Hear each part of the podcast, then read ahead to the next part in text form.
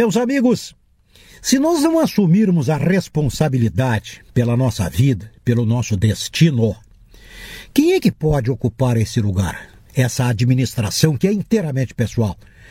Porque todos nós temos potencialidades, isto é, talentos, capacidades em estado de desenvolvimento, de sorte que se descobrirmos estas potencialidades e as levarmos adiante com esforços, nós poderemos ser bem realizados na vida, ainda que não tenhamos estudo, ainda que tenhamos pais analfabetos, ainda que vivamos numa pequena cidade do interior da Amazônia. Mas nós teremos condições de desenvolver um talento Claro que deve ser um talento adequado às circunstâncias, às realidades pessoais e da sociedade em que nos criamos, mas temos a possibilidade de nos realizarmos na vida.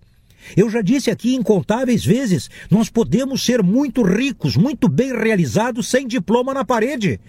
É preciso que descubramos uma arte, descubramos um interesse dentro de nós e levemos este interesse, esta arte adiante, estudando, pesquisando, mas estudando, lendo jornais, lendo livros de todo tipo, em casa, num canto da sala. Podemos sim, podemos crescer com responsabilidade, com decência, podemos ser o que bem entendermos na vida. E eu estou fazendo toda esta conversa diante de uma manchete que resulta do estudo de economistas de São Paulo, e este estudo foi publicado pela Folha de São Paulo. A manchete diz: Estudo mostra que demitido gasta fundo de garantia rapidamente. A pessoa é demitida, sem justa causa, recebe tem autorização para retirar o fundo de garantia e o dinheiro dura muito pouco.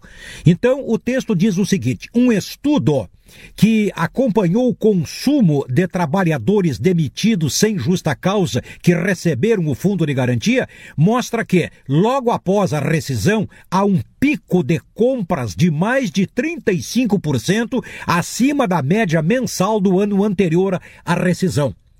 Isto é, os caras foram estudar e descobriram o seguinte: o sujeito é demitido, recebe o fundo de garantia e nos dias seguintes ele gasta 35% a mais do que gastou no mesmo período do ano passado, quando não estava demitido, quando estava empregado. Significa, ele gasta o dinheiro, ele torra o dinheiro. Tá, e aí? Bom, a conclusão deste estudo é que o fundo de garantia pago todo ele de uma vez só, falha em sua função de seguro continuado para a perda de renda na demissão. O Fundo de Garantia exatamente teve esta proposta inicial de dar à pessoa um tempo para respirar enquanto esta pessoa procura por um novo emprego. Mas o que acontece no Brasil? O cara pega o fundo de garantia, troca de moto, faz uma viagem, compra roupas, vai para restaurantes. O cara é um irresponsável. Sim, mas quem é que faz isso? Quase toda a população brasileira. Então, esta população não merece um outro governo senão os governos que tem tido nos últimos anos. Pô, os caras se queixam de crise, de demissão, de dificuldades, disto e daquilo. Pegam um dinheiro extra e torram o dinheiro? Sim, mas é isso que diz um estudo dos economistas de São Paulo. Ninguém pode contestá-los. Bah, mas aí não dá certo. Aí não fecha a conta. Não há governo que resolva quando a pessoa não é equilibrada, não é correta, não é decente com ela mesma. Pega um dinheirinho e torra. Deus me perdoe. Agora, Daqui a pouco aí o funcionalismo público vai começar a receber a primeira parcela do imposto de renda. Perdão, de imposto de renda não, do 13 terceiro salário.